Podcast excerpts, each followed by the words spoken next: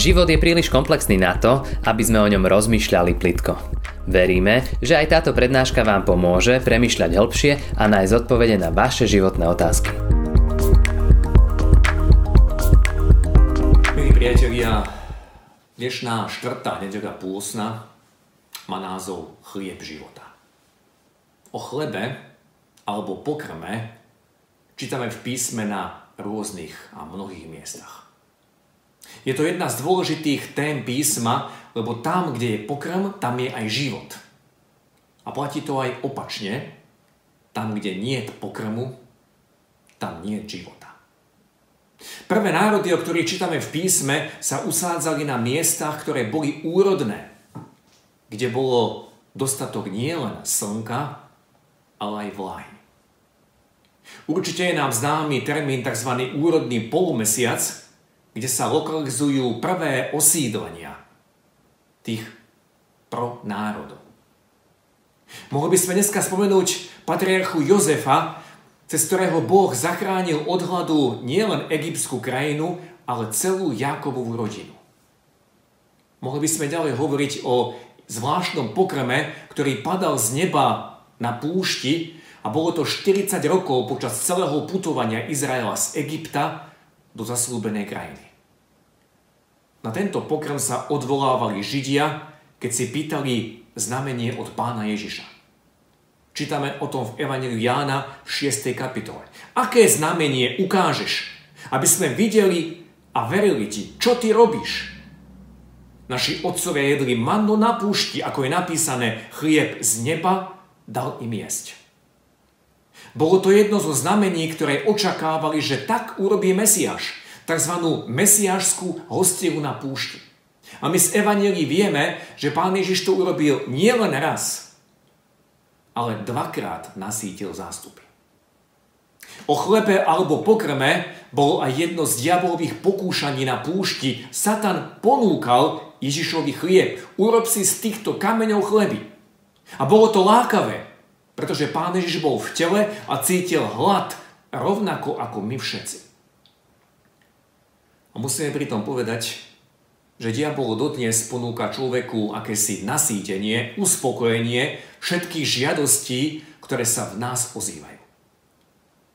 Náš pán to prekúkol, nenaletel tomuto diablomu spôsobu nasýtenia a preto reagoval tak, že citoval Božie slovo. Citoval 5. knihu Mojžišovu, kde v 8. kapitole čítame, ako hovorí Mojžiš Izraelu, aby ti dal vedieť, že nie samým chlebom žije človek, ale všetkým, čo vychádza z úst hospodinových. Milí priatelia, dnes som vybral jedno zvláštne slovo z knihy Žalmov, zo Žalmu 22. Pokorní budú jesť a nasítia sa.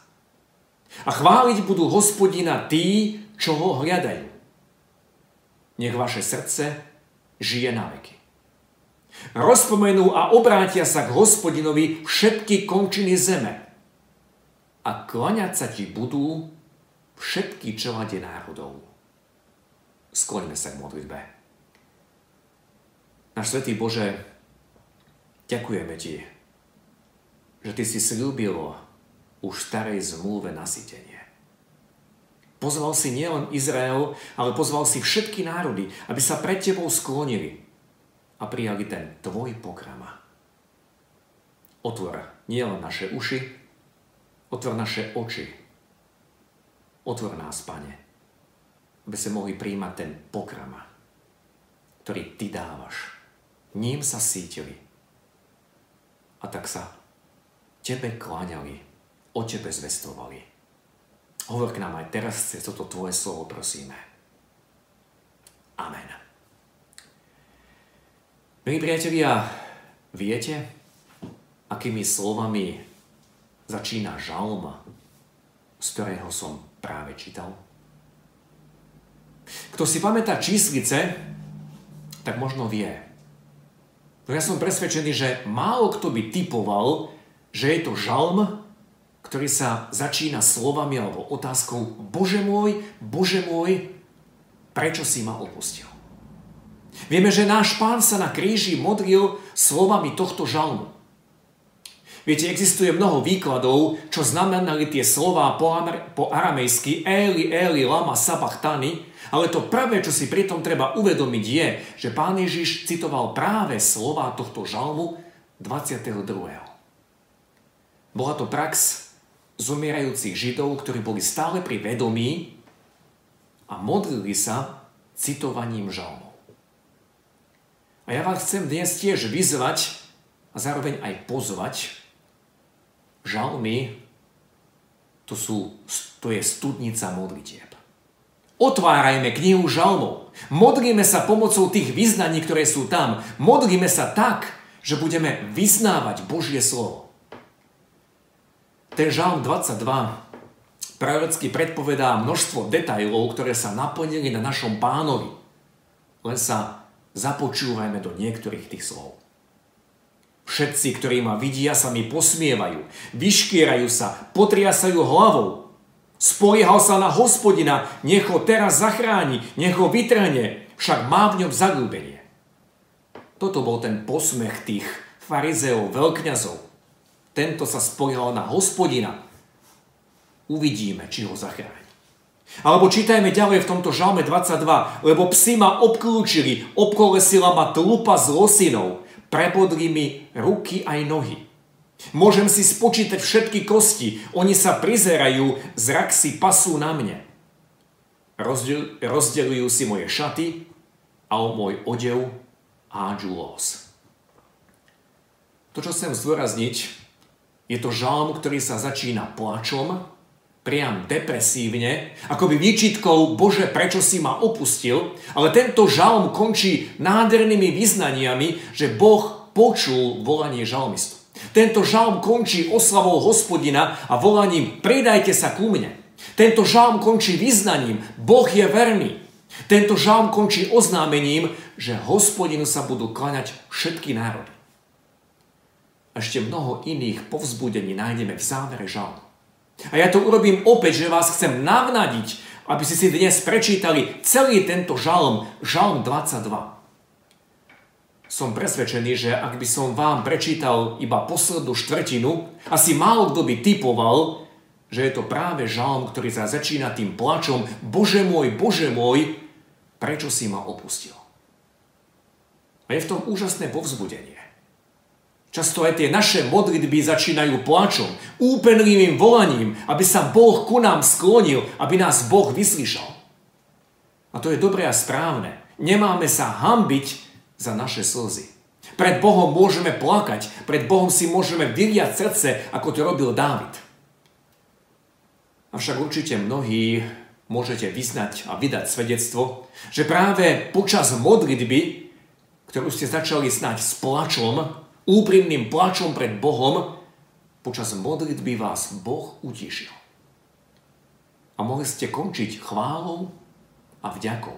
Ako by ste dopredu ďakovali, že Boh to už vyriešil, lebo On má vždy cestu i spôsob.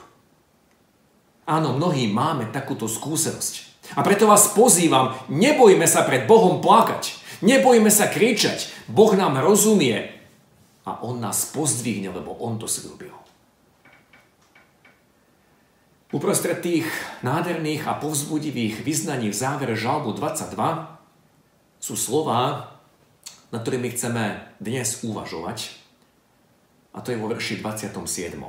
Pokorní budú jesť a nasítia sa. A chváliť budú hospodina tí, čo ho hľadajú. Milí priatelia, počujeme tu sľub o nasítení vnímame, že tu nepôjde o telesné nasýtenie. O to, čo potrebuje náš žalúdok, ale že tu ide o niečo viac. Z Evanelia, ktoré je určené na dnešnú nedeľu, a je to Evangelium Jána 6. kapitola, by sme počuli správu o tom, ako Ježiš nasítil 5000 zástup. A bolo ich tam o mnoho viac, lebo počítali sa v tej dobe iba muži. Bolo tam o mnoho viac ľudí.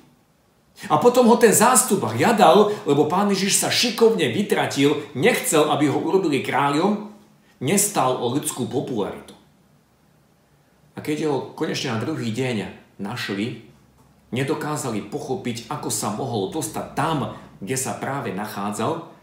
A pán Ježiš im vtedy veľmi jasne povedal. Usilujte sa nie o pominuteľný pokrm, ale o pokrm, ktorý bude pre väčší život.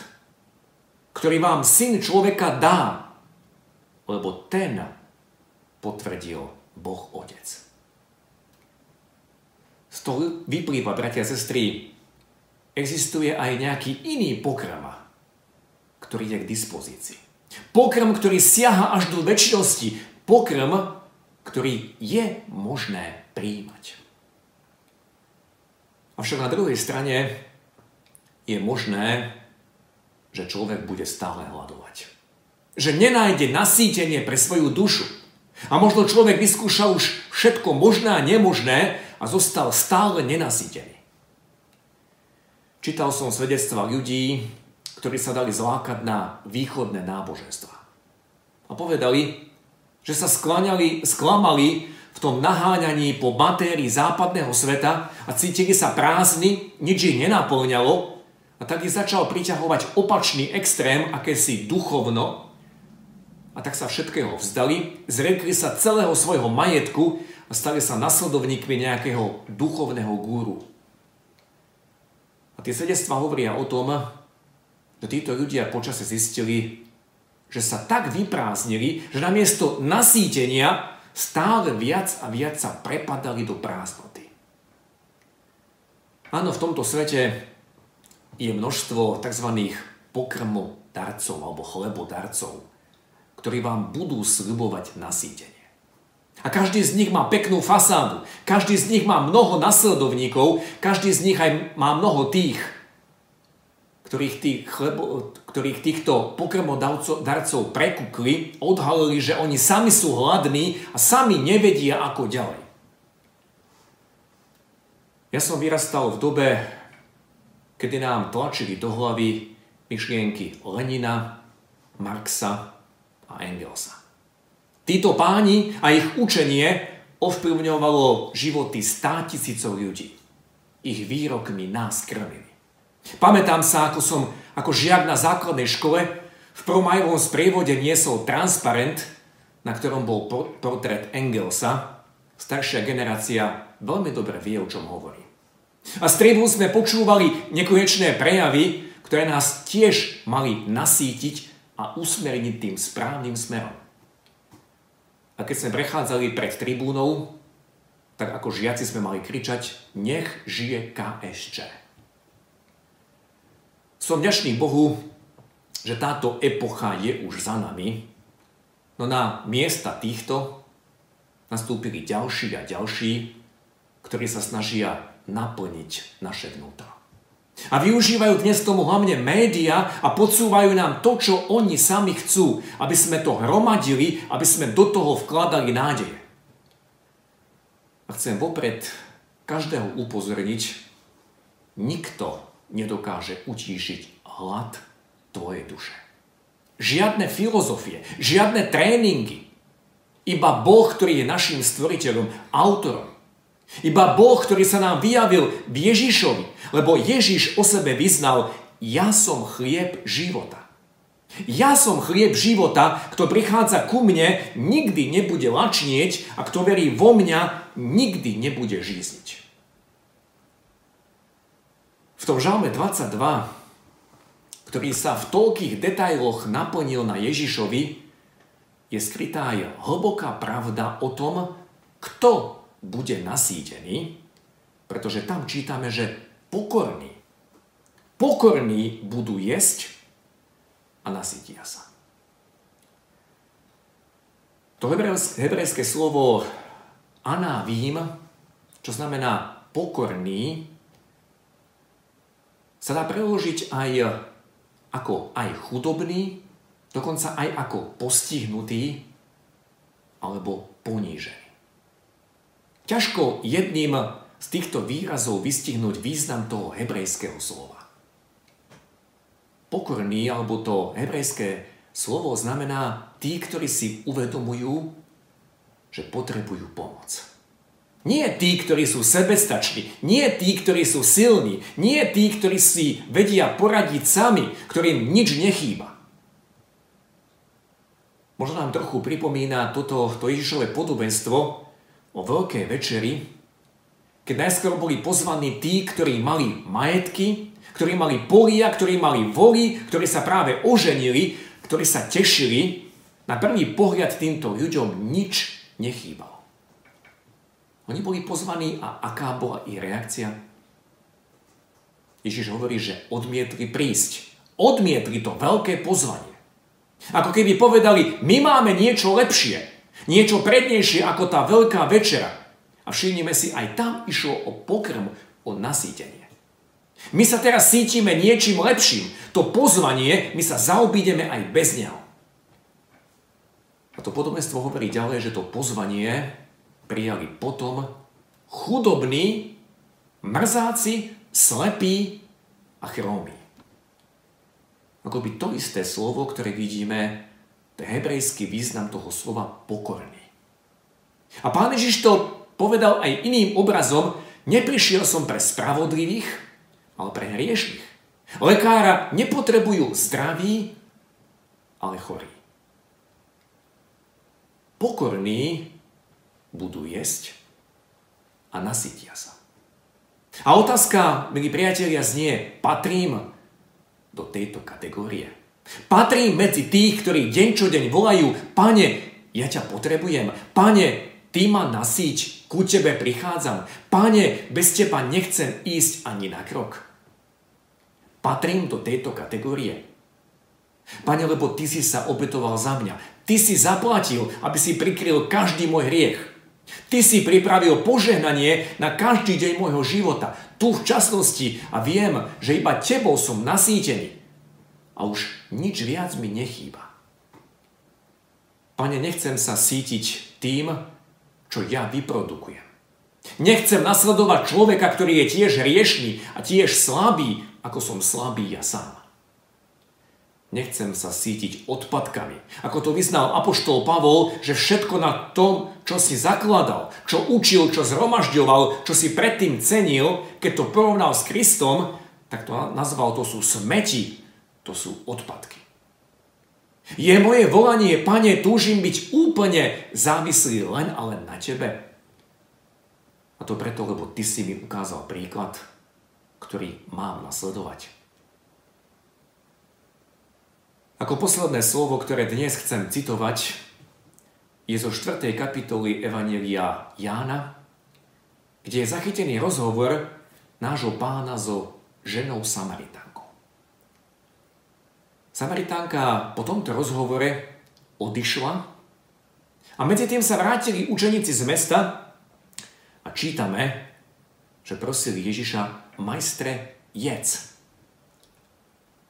On však povedal, ja mám jesť pokrm, o ktorom vy neviete. Tu si povedali učeníci medzi sebou, či mu niekto doniesol jesť. Ježiš im povedal, mojim pokrmom je činiť vôľu toho, ktorý ma poslal a dokonať jeho dielo. Milí priatelia, z tohto nám vyplýva jednoduchá otázka. Keď toto bolo pokrmom pre nášho pána, keď tu bol na tejto zemi. Mojím pokrmom je činiť vôľu toho, ktorý ma poslal a dokonať jeho dielo. Keď toto bolo jeho pokrmom, má to byť pri mne inak? Mám sa krmiť, sítiť niečím iným? To neznamená, že prestanem jesť, prestanem príjmať pokrm, O našom pánovi vieme, že keď bol v tele, keď bol tu na tejto zemi, stále jeho telo bolo podriadené všetkým biologickým procesom. Preto aj krátko pred svojou smrťou jedol s učeníkmi tú paschálnu večeru, keď si pripomínal vyslobodenie Izraelcov z Egypta, nekvasený chlieb, aj baránka. Dokonca aj po vzkriesení jedol pred učeníkmi, lebo oni si mysleli, že vidia ducha. Ježiš zobral oplátku a med, to, čo tam vtedy mali a zjedol to pred ich očami. predsa, milí priatelia, to, čo jeho vnútorne sítilo. To, z čoho čerpal silu, lebo preto príjmame pokrm, aby sme boli silní. To, čo ho chcel byť on plný, bolo konať vôľu otcov. Ja sa pýtam, je toto aj tvojim pokrmom? A úplne na záver, všimni si, že keď pán Ježiš hovoril tu o pokrme, tak nehovoril o prijímaní, ale hovoril o konaní, čo by sme mohli nazvať, to je dávanie. A je to totálne iný obraz, čo pre nás znamená sítiť sa. Keď my sa sítime, tak príjmame. A pán Ježiš hovorí, mojim pokrmom nie je príjmať, ale mojim pokrmom je dávať, činiť vôľu toho, ktorý ma poslal. A milý priateľ, pozývam ťa, aby si nad týmto premýšľal. Vtedy budeš nasýtený. Vtedy nebudeš obrazne hladný, keď budeš slúžiť, ako slúžil Ježiš. A toto je veľká výzva, aj to veľké pozvanie. Čo je tým môjim pokrmom? Čo je tým tvojim pokrmom? príjmam ten skutočný pokrm. Hľadám aj ja otcovú vôľu. Hľadám to, že budem činiť tú otcovú vôľu. Alebo hľadám iba to, aby mňa niečo nasytilo. Dajme si úprimné odpovede na tieto otázky. Skloňme sa k modlitbe. Náš dobročivý oče, Ďakujeme Ti, že si poslal na túto zem svojho syna, aby bol tým našim pokrmom. A my vieme, že Tvoje slovo je pre nás tiež pokrmom, Ty, Ježiši Kriste, si pokrmom pre našu dušu. A nenasíti nás žiadny človek, žiadna filozofia. A tak často sa sítime všelijakými odpadkami. Keď toľko času, Pane, venujeme televízii, správam, internetu, všeličomu inému. Nasávame to a príjmame a potom sa čudujeme, aké sú naše myšlienky, o čom premýšľame. A ďakujeme Ti, že aj dnes nás pozývaš, aby Ty si bol tým jediným pokrmom a cítili sme sa, Pane, tým, čo si Ty konal. Keď si vyhlásil, že Tvojim pokrmom je konať vôľu toho, ktorý ťa poslal. Meň naše myslenie. Aby sme sa aj my, Pane, podobali Tebe. Meň nielen naše myslenie, ale aj naše činy. Aby sme hľadali celým svojim srdcom, čo je Tvoja vôľa, Oče. A vtedy budeme aj my nasýtení.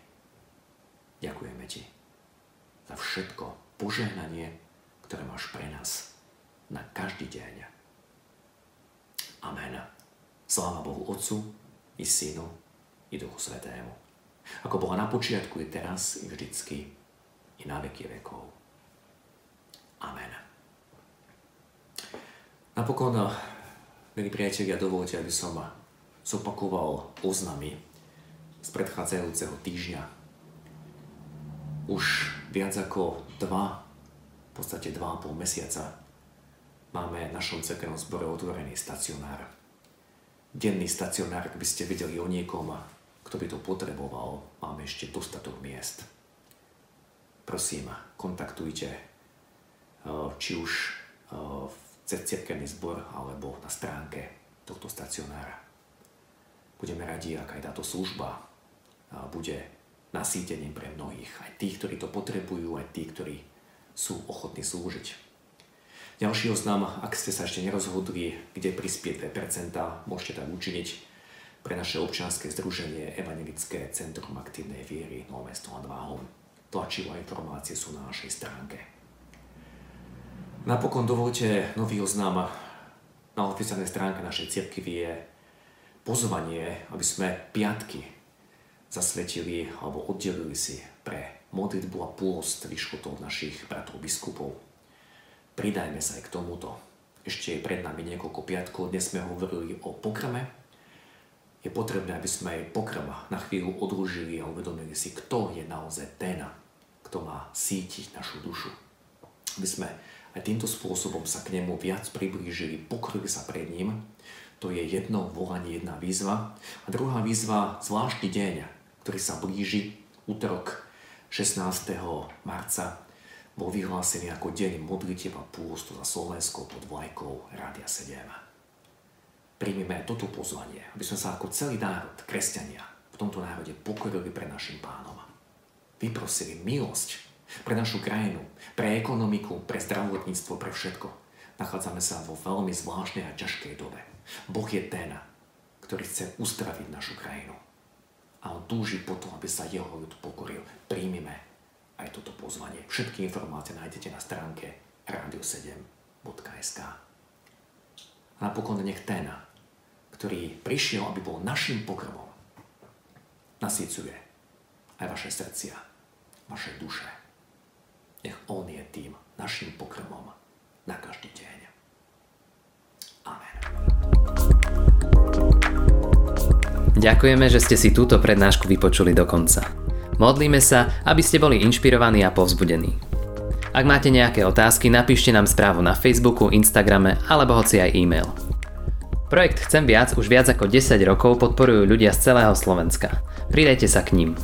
Aj vďaka vašim darom a modlitbám môžeme prinášať každý týždeň dobrú správu, povzbudenie a inšpiráciu tisíckam ľudí nielen na Slovensku. Ďakujeme.